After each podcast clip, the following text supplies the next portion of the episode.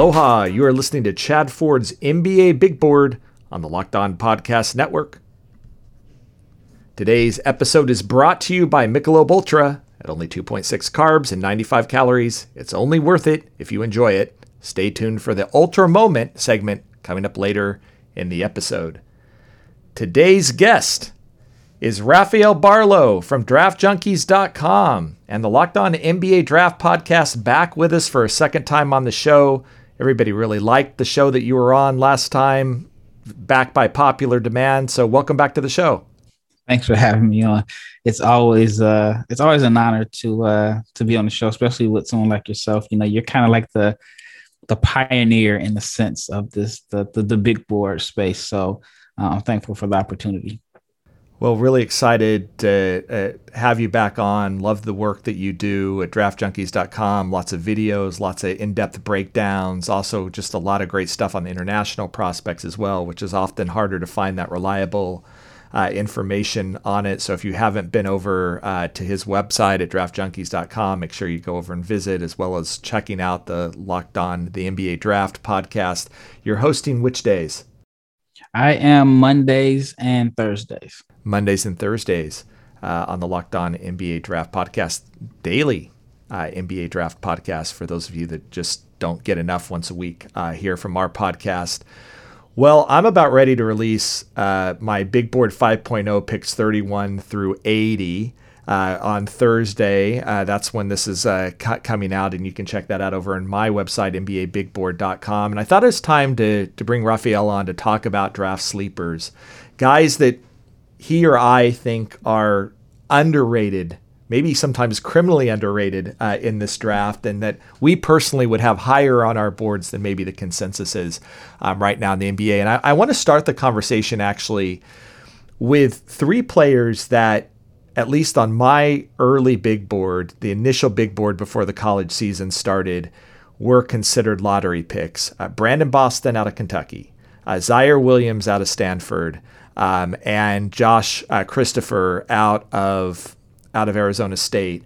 Uh, all of those guys I thought would be lottery picks. I thought Boston and Williams were likely top 10 picks uh, in this draft. All of them had struggles this season. Uh, their teams struggled, uh, injury struggles for, for Williams, uh, for Christopher, bad shooting, bad shooting percentages, tough stats you told me you're putting together film on Ziaire Williams right now, and it's tough to find great clips yeah. to, to put together. I don't think there's any question that if you just look at their seasons in a vacuum, uh, they were disappointing. Maybe that's just the, be- the the nicest word to say. Disappointing. They weren't what we expected.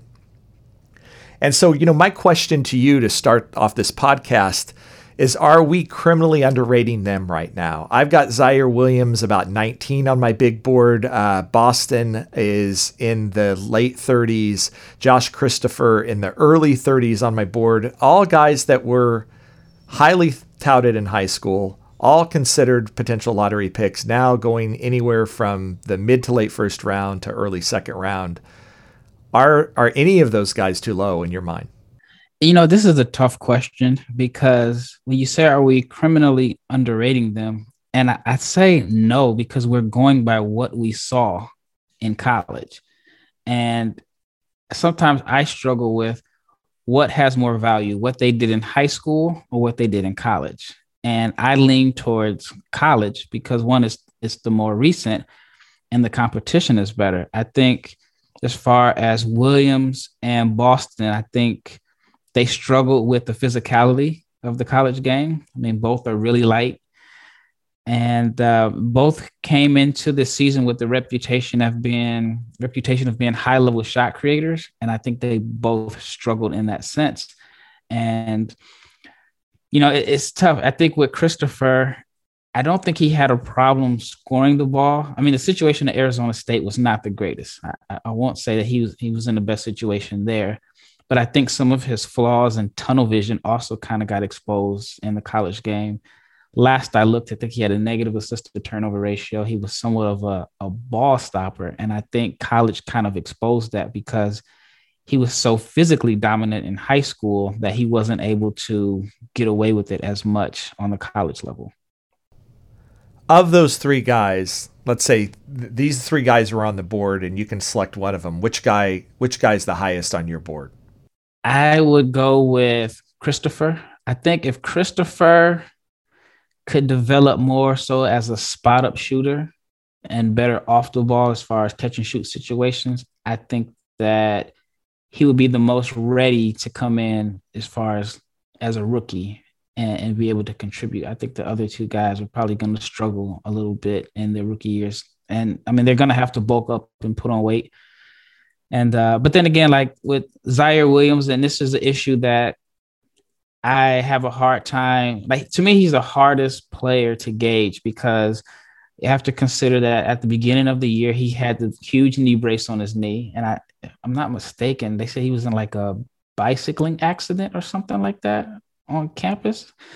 And then Stanford was like a team without a home this year. So I wonder how much of that played a role in him not being as effective as everyone would have thought. But based off of what I saw in the college film, I would think Christopher would be the safer pick of the of the three. Yeah, you know Williams is especially interesting because uh, you know he wins a state championship in California, leads all scorers there. Uh, had two deaths in his family um, in the last year. Like you said, was essentially a nomad for around nine weeks. Uh, it, when Stanford essentially didn't allow them on campus, they lived in a hotel. They didn't have a court. You know, COVID 19 is a college professor that has worked with a lot of young people throughout COVID 19. Uh, that that the role that this has affected people's mental health. Uh, I mean, I think all of us have, you know, stories that we can tell about our lives, but especially for young people, right at that moment of sort of transitioning from home to college, these big dreams, these big plans, having that all sort of thwarted the way that it is, um, not being able to get in the reps and work that you normally would be able to get into the summer um, and on the court with your coaches. Uh, you wonder what role all of this plays because all this is unprecedented. Right? Last year, last year even, right, COVID came at the very end. And so maybe it affected the post the, the pre-draft workout process uh, a bit, but for most of these players, they got through the the vast majority of their college basketball season. Right, it was really around the tournament time that COVID shut down. But for this young group, it was their summers that were shut down. There were so many things that were shut down. I don't I don't have the answer, but it makes me wonder a little bit whether we might be being too hard on some young people that were going through some really really difficult stuff and basketball wasn't always at the forefront of their minds. Yeah, and that's actually a concern I have about BJ Boston. I mean, he had the the same situation in a sense. I mean, Kentucky wasn't necessarily you know, a team without a home like Stanford, but you know, the unfortunate death of Terrence Clark, And if I'm not mistaken, he was on the scene. So um, that is something that I really would have to consider that even if he has a slow start next year and he's struggling with, you know, just the overall adjustment of being a pro, that's always going to be something that's going to stay with him forever. So that's something that you you definitely would have to consider as a team and and really just putting the right support system around him, whether it's the team or the agency. But it's it's definitely a, a unique year for pretty much everyone. But you know, we forget that there's a lot that goes on with these. I want to call them kids, but their lives outside of basketball that could have an impact and affect how they play, which in turn has an impact on their draft status. Yeah, it's, it's such an interesting conversation. I've been talking to NBA general managers, scouts about this. They don't quite know how to handle this as well. Uh, you know, a big part of the NBA scouting process is getting a lot of intel, going onto campus, talking to coaches, assistant coaches, team managers. Uh, you know, I mean, th- they dig. And, you know, scouts have not really been able to do that this season for a lot of reasons. and the intel that they're getting is warped by the fact, like we said, that there's these strange situations that teams had. They weren't on campus, like they're all together in a hotel room uh, all the time, family issues that are coming up. Uh, it's, it's, uh, it, it's going to be harder than ever to know, you know, what how this all played. And you know, part of it too is that not all freshmen were affected this way. You know, Cade Cunningham looked looked fine. Uh, Evan Mobley looked fine. Jalen Suggs, you know, looked looked fine. Um, but every human being is different, and I'm not sure how much to read into this. I, am really curious. To me, probably the guy that I, I would I feel the safest on right now. I I agree with you, Josh. Christopher's the most ready because uh, he's got the he's got the NBA body and athleticism, which obviously the other two don't have. But given the obsession that the NBA has right now with you know wings that can be ball handling wings, secondary ball handlers, uh, guys that can stretch the floor and shoot it, and at size, um, I know that I know that Ziaire Williams is working out in in uh, down in Vegas right now. They're telling me that he's measuring just a shade under six ten in shoes.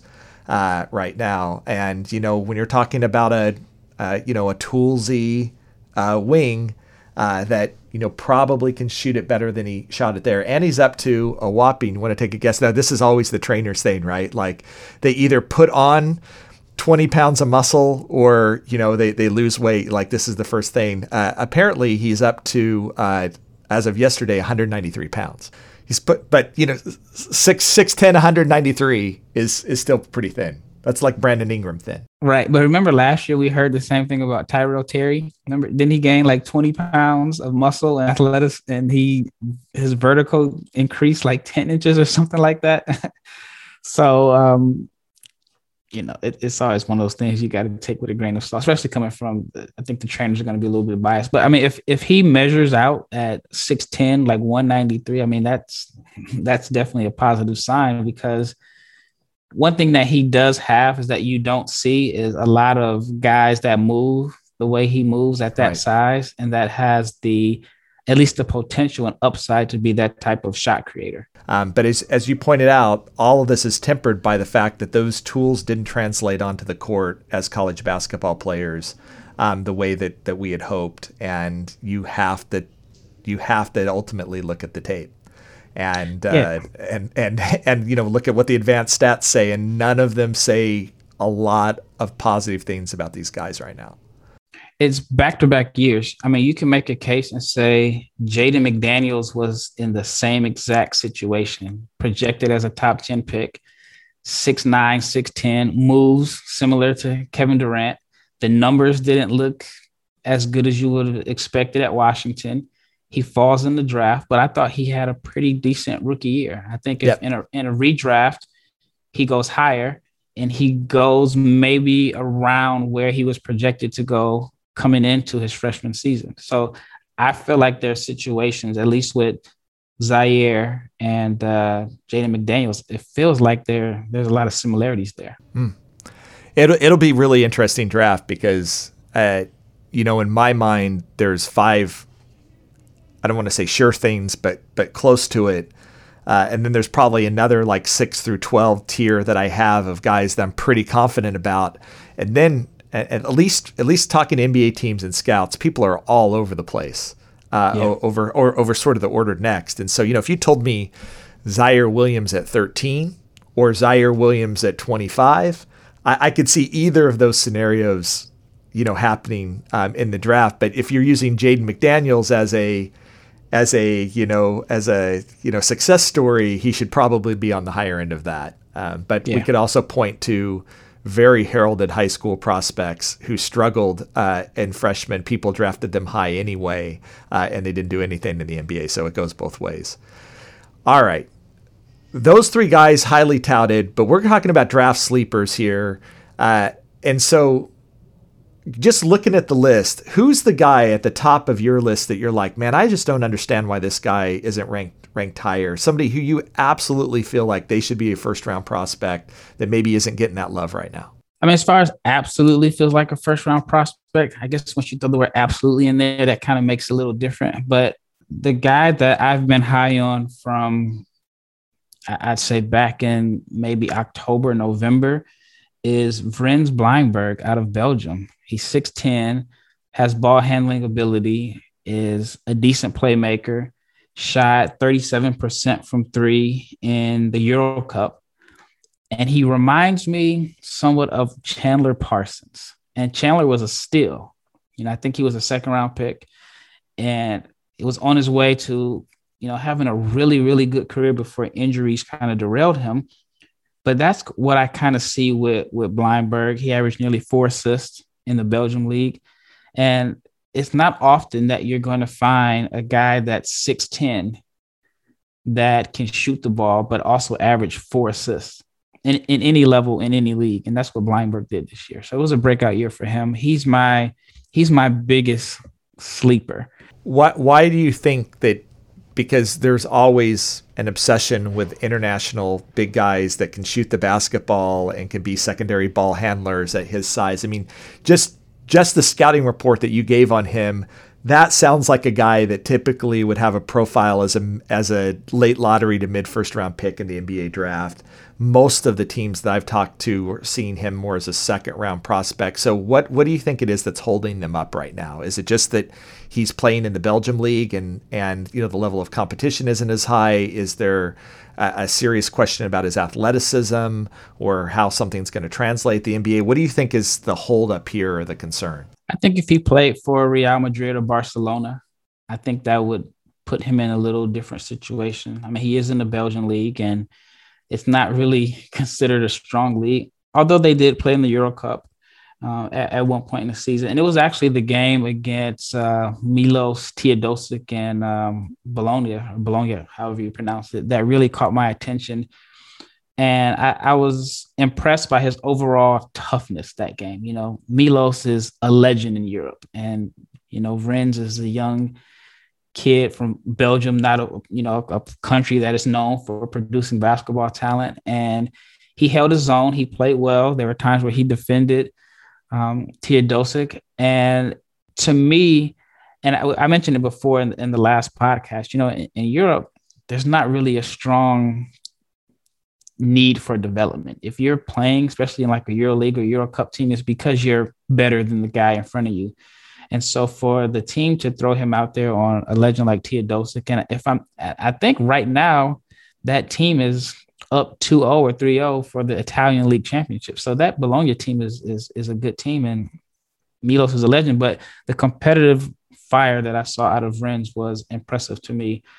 And again, I, I, think if he went to Kentucky or Arizona, which a couple schools that were recruiting him, I think that he is in a different situation. But I think he's been held, you know, because he's from Belgium, it, it may be being held against him. He there were some times where um, he wasn't the most efficient. He definitely needs to get stronger. I think he was around 43, 44% overall for the season. So you like to see those numbers come up. But I thought the progression that he made as a shooter gives me hope that long term that he's going to be able to develop into a, a pretty good floor spacer.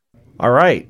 Uh, he is going to come in uh, in the 40s and my early 40s in my uh, big board 5.0, uh, which frankly, probably based off a lot of stuff out there, might even be a little higher than other people have them. But I, I, I see the potential there. I think it's really interesting to see what happens, especially as you get later in the first round too, and and some of these established teams start thinking long term about players and where they're going to develop best and what have you, whether he could end up rising.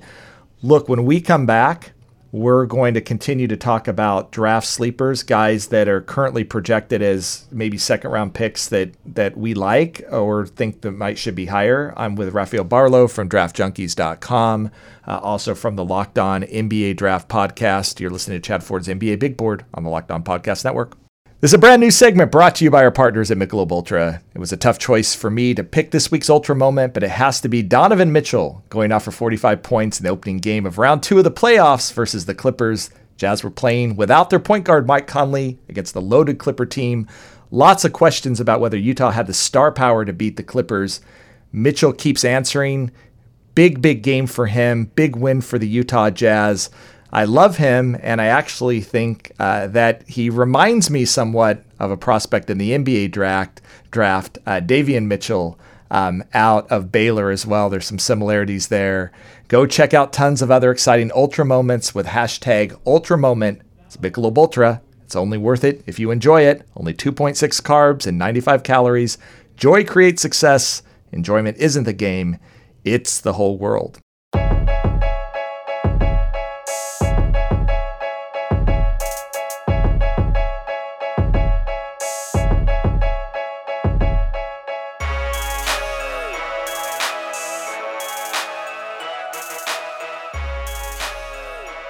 All right, I am back with Rafael Barlowe from draftjunkies.com and the Locked On NBA Draft Podcast. I'm your host, Chad Ford. You can check out my stuff at www.nbabigboard.com. That's my newsletter and website. We're debuting this week. Uh, Big Board 5.0 picks 31 through 80, which means we're diving deep into the second round and going deeper. And I'm with Rafael, and we're talking about some of our draft sleepers for the year. I'm going to give you one of mine. Uh, he ends up at 31 on Big Board 5.0.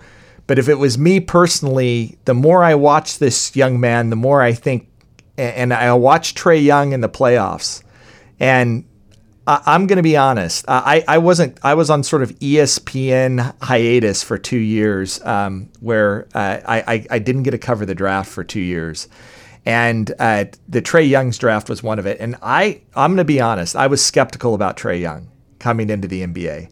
Um, I thought when Dallas did that deal for Luka Doncic, that was the greatest deal of all time. I, I still feel like it probably was the greatest deal of all time because I think Luka Doncic has a chance to win multiple MVPs and what have you. But Trae Young has been great for Atlanta, uh, and he's he's been huge in the playoffs here. I worried he was too small. I worried that he didn't have the strength. I didn't worry. I worried that he wasn't going to be able to guard anybody.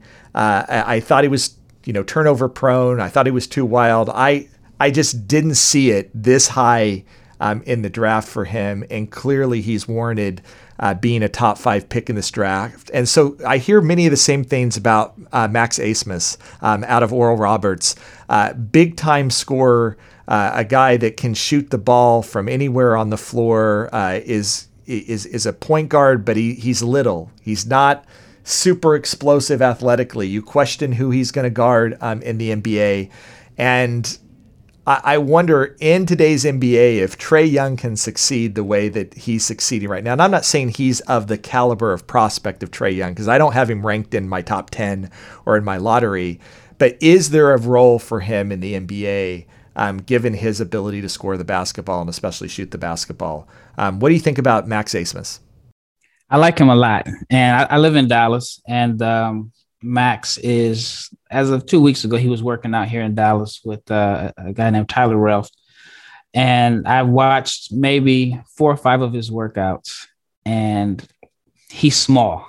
Like he he doesn't pass the eye test. I mean, I won't name all the guys that are working out there, but if you didn't know and you had to pick a guy, you know, picking fives like five on five, he would be the last guy you would pick just based off of the eye test. He shoots the ball well, changes directions. And I had a chance to talk to him. And what I like about him is that um, he, he came out of this class in Dallas in 2019, where it was RJ Hampton, Tyrese Maxey. Um, you had De'Vion Harmon from Oklahoma. And he was ranked as the 71st or best player in Texas, not the country, but Texas. And so he kind of has this chip on his shoulder as this guy that, you know, not a lot of people know. And one of the questions I asked him, I said, Were you underrated or a late bloomer? And he said, Maybe it's a little bit of both, but I think that his game fits today's NBA because the fact that he he may like Trae Young, he may not be you know, the strongest guy in the world. He may not be the most athletic guy, but the way the defenses, the way the rules are, you can't really beat up on guys. And Trae has found a way to be crafty. If you try to get physical with him, he's going to jump into you, and he, you know, he gets rewarded with, with the free throw. So, I think Max can have a similar, similar, not the same success, but I think Trae's success has definitely changed the way thought process is over smaller guards that can fill it up. And I mean, he, I think he led the nation in scoring. So, and he shot the ball extremely well on a high volume of attempts. So, I, I definitely think Trae opened some doors for for guys like Max.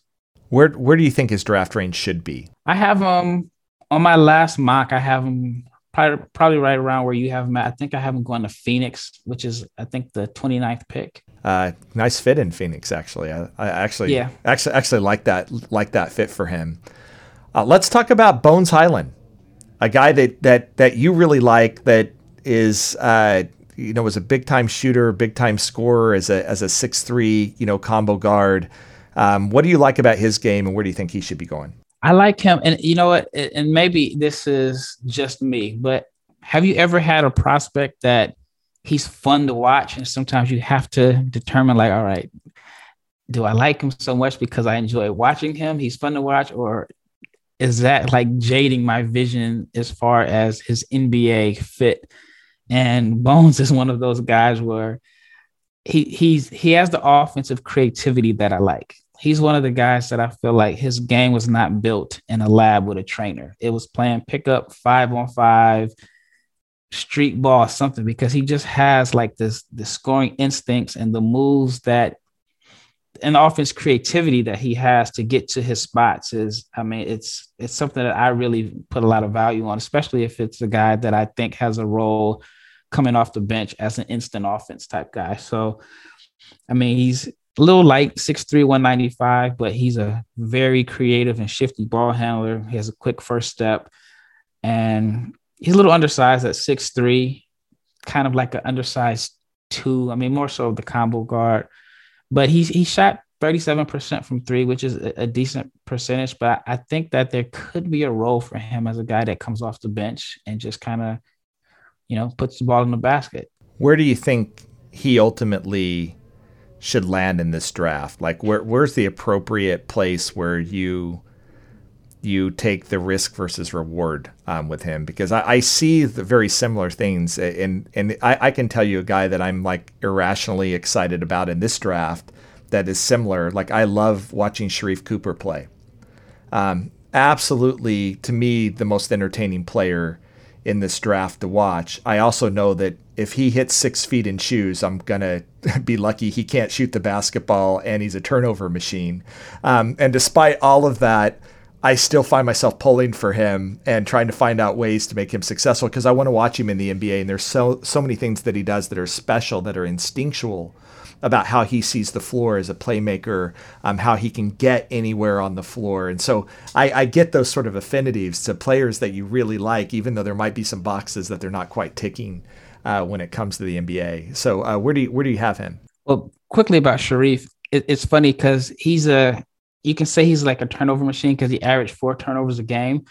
But when you look at this class of guards, he's one of the few that had a two to one assist to turnover ratio. Yeah, you, know, you yeah. look at Cade, who was, you know, he's, you know, going to go number one, and his was negative. And so that's that's the what makes this whole draft process and watching film so, you know, difficult to gauge. But as far as Hyland, I see him going in the 40s. I mean, I, I don't know if he'll go higher than 40. Like I can't really see him in the 30s, but I can see him anywhere into the 40 to 50 range. Okay. Uh, let's talk about a guy that I actually think is is moving his way up. Another freshman uh, that was uh, not nearly as highly heralded, uh, got off to a slow start. I'm talking about Joshua Primo, uh, the Alabama wing, uh, who you know brings you know spot up shooting. He shot 38% from three as a freshman. Very smooth stroke. Got great size for his position. His 6'11 wingspan. Excellent athlete. Quick. Um, you could see the potential there for him to guard one, twos, and threes. He was pretty inconsistent as a freshman. Um, only 10% of his shots were mid-range jumpers. So i mean you know it was it was all threes or at the rim for him. And you know he kind of took a back seat to a, a more senior laden alabama team uh, you know this year that obviously had you know some guys that were ahead of him in the seniority line. But you wonder with him does he project again to this obsession that NBA teams right now have with 3 and D wings? Is this a guy that we're sleeping on a little bit? And you know the other thing about Primo uh, his birthday is December 24th, 2002. And so he, he makes this draft by seven days. He's going to be, if not the youngest player in the draft, very, very close to the youngest player in the draft. He's, he barely makes the cutoff. Uh, and, and that, that's something to look at as well when you think about what he was doing um, Alabama this year. What do you think about Primo? Yeah, my first time watching him play was at the 2000 19 uh, World Cup in Greece, and he played for the Canadian team. And he kind of came on late. Like I want to say that as the the back end of the tournament, he started getting minutes, and he had a breakout game. And I remember just kind of googling him and trying to just find out some information.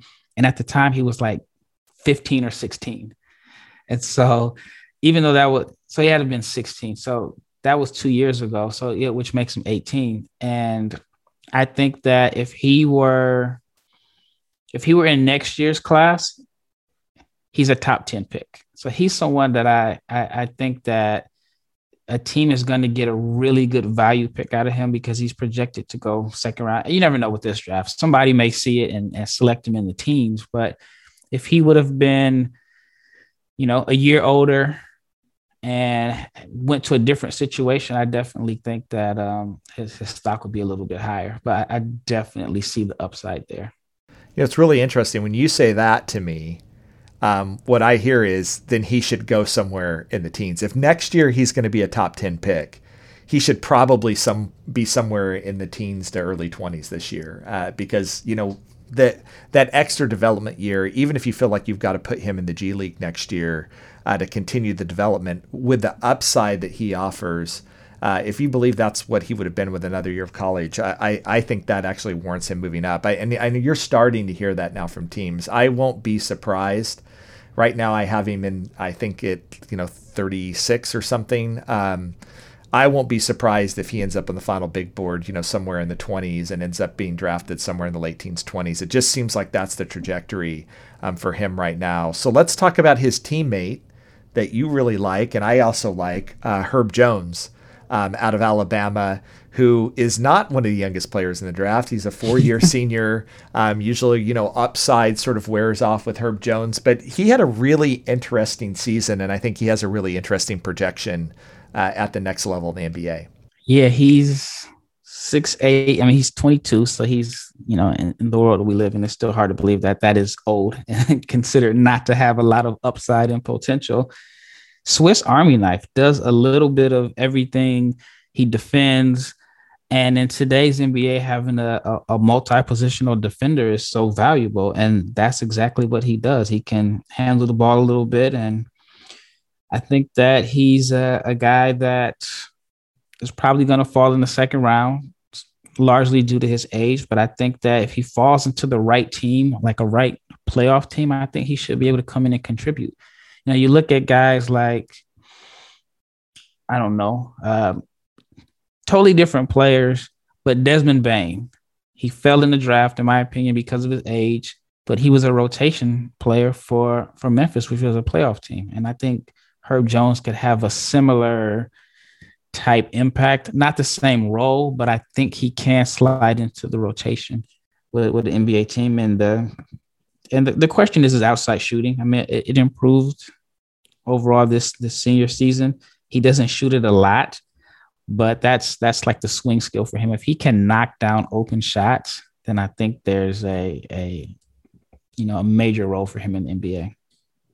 The thing I like about Herb Jones, and one of the reasons I think rotation player is right, is he's going to be able to get on the floor right away as a defensive player, and he's one of these guys that you could see maybe maybe guarding three, four positions uh, at, at, the next level. And and there are a number of teams, especially uh, you know playoff teams, that are that that sort of guy, that guy that can come in and guard, you know, with, with this increasingly positionless NBA.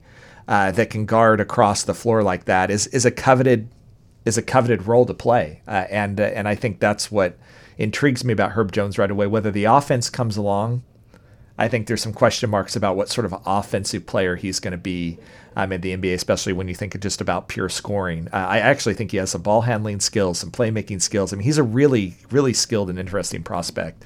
Uh, yep. And if he was 18 or 19, you know, we would be talking about him as a potential lottery pick just based off what he did. You know what may help him out, I think, is that the success Bruce Brown is having in Brooklyn. They're different players. I mean, Brown is a little thicker, but what position is Brown playing? I mean, they're using him as the the roll man. He's setting screens. He's cutting. In Detroit, which wasn't as talented, he he didn't really. I mean, he's a guy that I should say that if you put him around a bunch of talented players like that there are in Brooklyn, his glue guy and and just the role that he plays is a perfect fit. You put him on a bad team, then his flaws kind of stand out a little bit more and just watching how Brown, I remember at Miami, I remember him being like a really good rebounder for a guard. He showed some ability to initiate the offense some.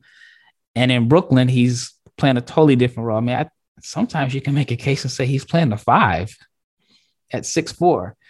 And I think that the the value of these Swiss Army knife Swiss Army knife defenders that can make plays for others if you give them the ball in the middle of the floor, I think there's value in that. And I, I feel like Herb Jones could could carve out a role, an impactful role as a, a rotational guy just because of everything that he does on the defensive end. I think we agree on that one. Uh, he's a he's a prospect that I'm that I'm pretty high on, and and you know as as we're talking about this, it makes me you know early in the season I was like I don't think this is going to be as deep a draft as last year. I, I, thought it was stronger at the top, but I didn't see the depth. And you know it's it's ironic that one the draft ended up being stronger at the top last year than than I than I thought it would. Uh, you know, just based off of what Lamelo and Anthony Edwards, um, Tyrese Halliburton did. Um, but two guys like Desmond Bane uh, coming in and having a real impact. Um, you know, I think is the 30th pick in the draft. Um, there was there was a lot of depth this year, and, I, and I'm I'm I'm liking more and more the dra- the depth of this draft because we've still got a few more guys to talk about. We're going to take a break uh, when we come back, and with Rafael Barlowe from DraftJunkies.com and the Locked On NBA Draft podcast, we're going to talk more draft sleepers, uh, guys that are kind of ranked in the second round that we think uh, are worthy of looks either earlier uh, than they're currently ranked or maybe even as first round picks. You're listening to Chad Ford's NBA Big Board on the Locked On Podcast Network. I want to talk to you about my favorite protein energy bar. It's Built Bar. And the thing about that I love about Built Bar is it is the most delicious bar that you're going to be able to get. It it tastes like a candy bar. It's significantly more interesting to eat and taste than any other bar that's out there. It has a ton of, of flavors. There's caramel brownie, there's cookies and cream, there's cherry barcia, lemon almond cheesecake is a favorite, um, carrot cake, apple almond crisp is one of my favorites, and then those those are the new flavors, and there's like 12 original flavors: coconut almond, raspberry, German chocolate, peanut butter, banana bread, mint brownie. That's another one of my my personal favorites: salted caramel double chocolate, orange, toffee almond, coconut, and peanut butter brownie. All of them are covered in 100% chocolate. They're not chalky or hard. They're actually soft and easy to chew. Uh, they, my kids love them. I have to fight my kids to keep them away uh, from the built bars because they, they think they're candy. And trust me, they have never wanted to eat the energy or protein bars that I've ever had before. I, I use them because I'm a runner and, and I love them because they give me uh, energy and they they have low calories, they're low sugar, uh, they're high protein, they're high fi- fiber. If you're on the keto diet, um, which some of my family members are, uh, it's it's great as well. Go to builtbar.com. Use promo code LOCKED15 and you'll get 15% off your next order. Use promo code LOCKED15 for 15% off at Built Bar.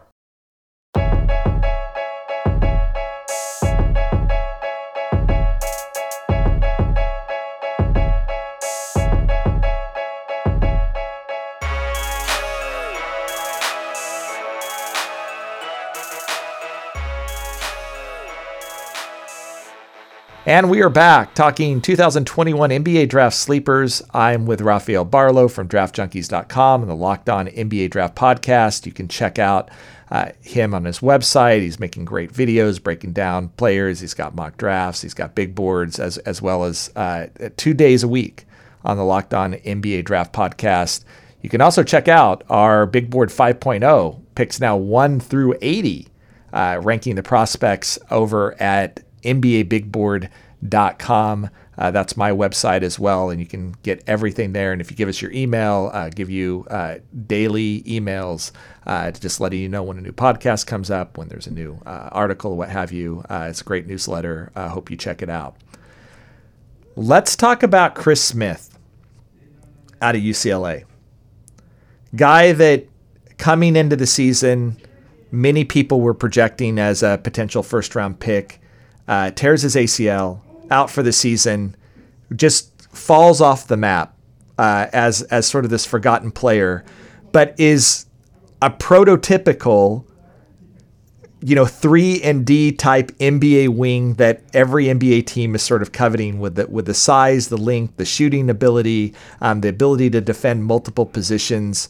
What do you think? One about his game, and two, how much should his draft stock be discounted from a torn ACL when it seems like the track record for most ACL injuries is that you know if you're patient for a year, he's going to be fine.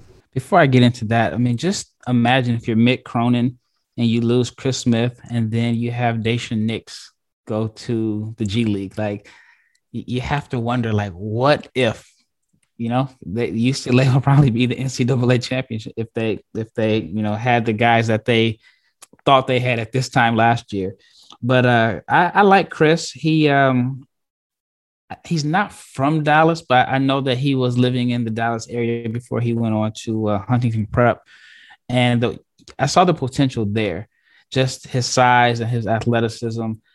I I do think that he's kind of like forgotten at, at this point because of the whole, you know, he missed it pretty much the whole season with the ACL injury. But you know, it's not as a devastating of an injury as it was 20 years ago. So I think he should be able to come in and recover. It's it's weird because if he goes undrafted, I would not be shocked at all if he ends up going 33, it still probably wouldn't shock me just because there could have been a team that really liked him before the season that is, is kind of holding on to that. So, um, but yeah, I mean, he has the tools that you that you look for in a modern three four hybrid, and uh, you know the outside shot is good, but I think that's the swing skill for him also. I, I, I really like him, and one of the things about him is he's a senior, uh, but he's a young senior. Um, he's 21 uh, he's basically a 21 year old senior, 21 and a half years old. Got a 7 1 wingspan, uh, can play, you know, offensively the 2, 3, and 4, and I think can, can probably defend that. To me, and I, I refer to this as a skill, I know not everybody refers to it as skill. The only thing that ever really bothers me in watching Chris Smith is the the consistent motor. Uh, he's he's that, incons- is a skill.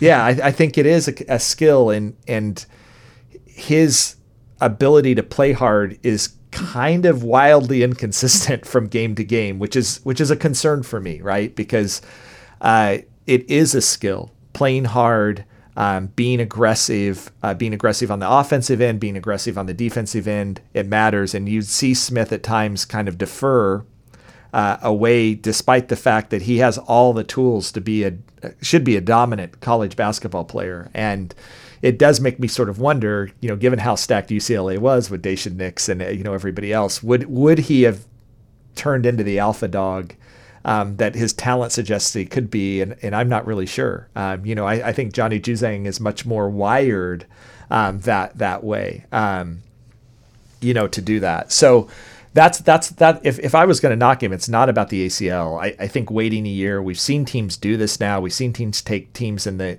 in the first players in the first round and essentially redshirt them, uh, you know, for a year and get them healthy and and not blink about about doing so. Uh, and you know, in cases like Michael Porter Jr., where the talent obviously was higher, you know, that's a huge huge payoff for um, the Nuggets a year later. But uh, I, I, think he should be in the 30s. Uh, personally, uh, I don't disagree with you uh, just from talking from team to team that some teams really have him far off the radar right now, uh, but other teams are on him. And so that's a really intriguing um, prospect for me. Let's go.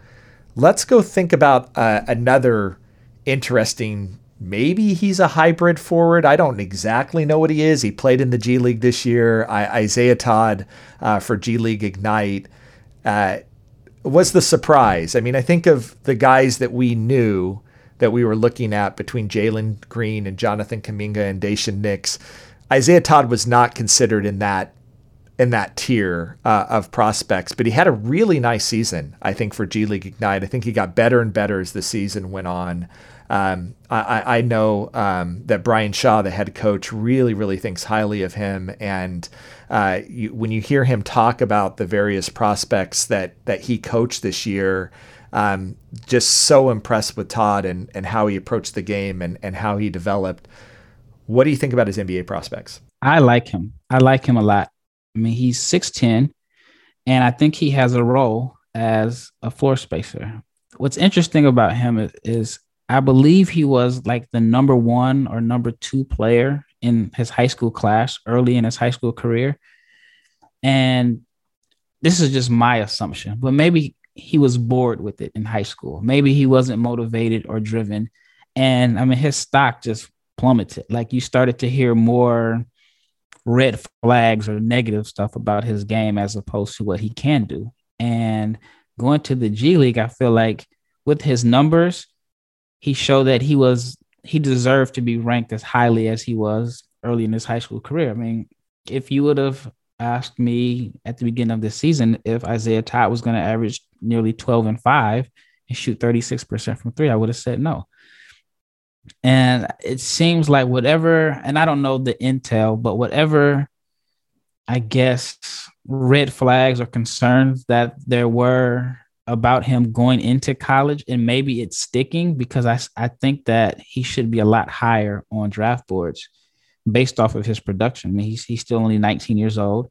There's not many guys that are 6'10 that can shoot the ball like he does. And we have to factor in that he was playing against grown men. He was playing in a professional league. And uh, the reports that you're getting out of G League Ignite are all uniformly very positive about how he approached the game, what sort of teammate he was, how coachable he was you know all those things. And look, look, similar things were said about Evan Mobley and the question mark that came exactly. in against him about yeah. USC. And the question was, was he bored? Uh, was part of it. And then you see him dominate the way that he dominated at USC and say, okay, when he's not bored, he looks really good, and probably not going to be bored in the NBA.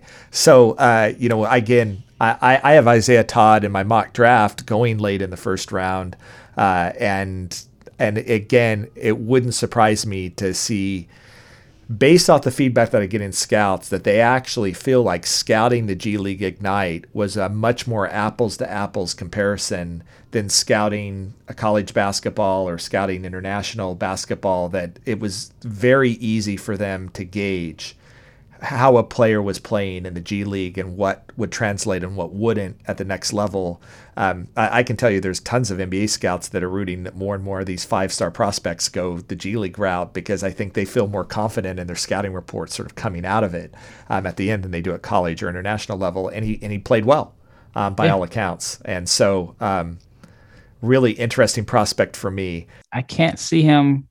I was going to say, I can't see him at least in my opinion, he shouldn't go past 36 with the Thunder. I mean, they are in a situation where they have a gazillion picks. And even though there's some redundancy with a lot of the guys on their roster, but they're in a position to swing for the fences. I mean, even yeah, I mean they have what three three picks, two or three picks and three picks in the second round. I it doesn't make sense for them to pass them up with one of their three picks. Uh, I'd love to see him and Poku on the floor together. Uh, it uh, any anytime I could see Poku on the floor with anybody, I'm, I'm I'm excited. Let's talk about Florida State's RaiQuan Gray, a very unique player. There's several like this now. Uh, I I don't know for a back of lack of a better term, they're like uh, point power forwards. Uh, you know, guys that have unique ball handling skills uh, and playmaking skills in the body of you know traditionally NBA power forwards. Uh, you know Draymond Green in some ways is you know the, the, sort of patron saint of of you know prospects like this, but a guy that uh, you know the more I watched at Florida State, um, the more intrigued I was uh, with with his skill set, what he brought to the table, uh, the um, the combination of strength and skill uh, motor that he plays with, uh, I, his ability to defend multiple positions. Uh, he again seems like one of these Swiss Army knives that, and you know, Florida State is one of those teams where it's really hard to like break out as a basketball player and, and just like put up huge numbers. That's not how this team is going to be coached and not how they play. Same with why sometimes it's a little hard to totally gauge Scottie Barnes, uh, you know, on the same team. I think this is another guy who gets drafted in the 30s or 40s and turns out to be everybody kind of wondering he's going to get plays. He'll start playing immediately because I think defensively he can do that, and everybody's going to start asking, like, how did this guy slide in the draft? Uh, what do you think about uh, RaiQuan Gray? Yeah, I mean, he has a unique build for today's NBA. He's listed at like 260. And then, like you said, with the Florida State guards, you know, they had times where him and Barnes were on the floor together, and you're like, like what team has two guys that are six eight and six nine that can kind of initiate the offense and make plays for each other?